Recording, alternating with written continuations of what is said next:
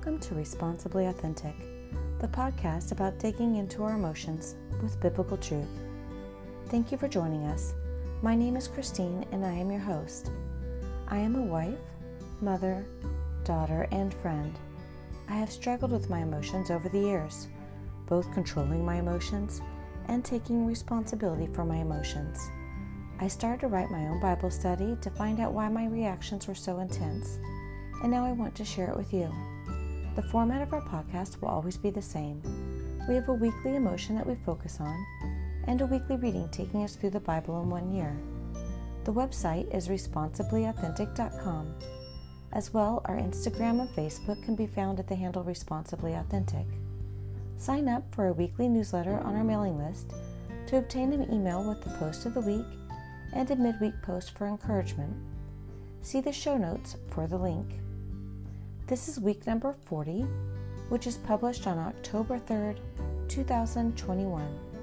Our emotion this week is anxiety. This week we are reading through Zechariah 11 through Matthew 15. Again, that's chapter 11 in Zechariah through chapter 15 in Matthew. And the passage of the week is Matthew 6, verses 25 through 34.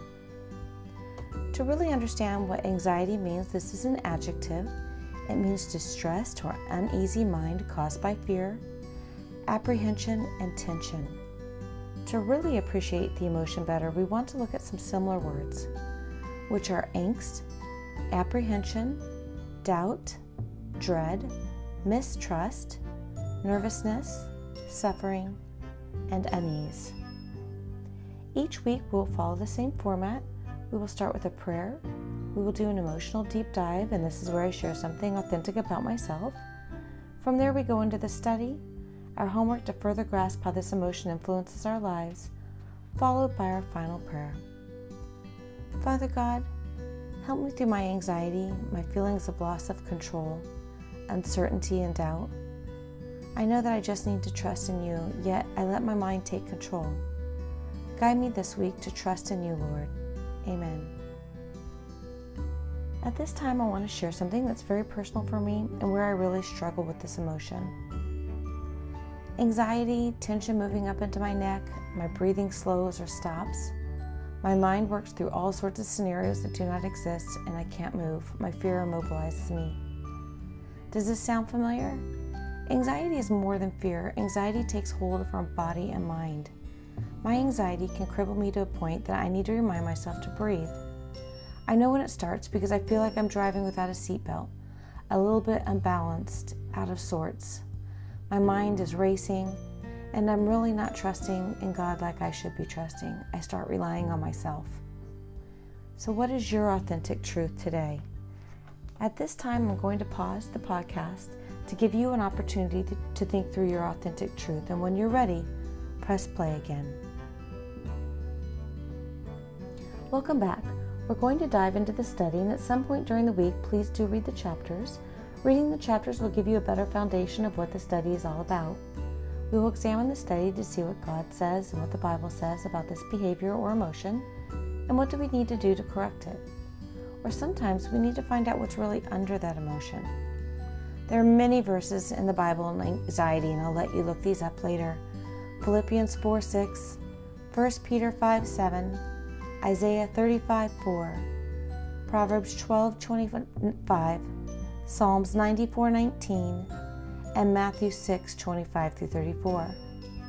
Given that God finds the need to mention it so much in His Word, must mean that He knows that we are anxiety driven people.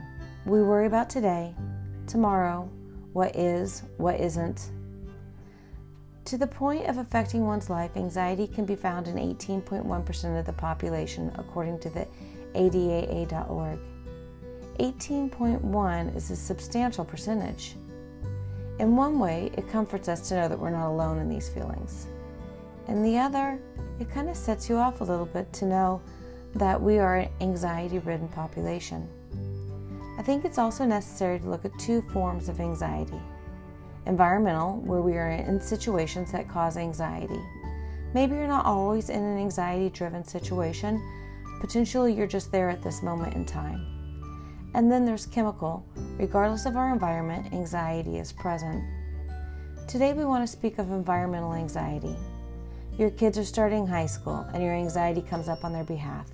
You have a stressful job or similar situation. With an anxiety that is chemical, there is research that medication is consistently breaching the gap between anxiety and security. For those cases, please seek guidance of a professional. God does not want us to feel the very human emotion of anxiety. He prefers that we trust in Him, that we surrender our fears and anxieties onto Him. God knew from the time He took the Israelites out of Egypt that they were anxious. They demonstrated anxiety through their food hoarding of manna. They showed their anxiety of the unknown when they cursed being taken out of Egypt, Egypt and wanted to go back into slavery.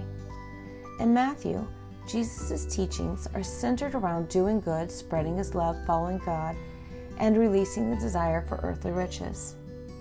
At the Sermon on the Mount, Jesus spoke to the people about anxiety and worry for tomorrow.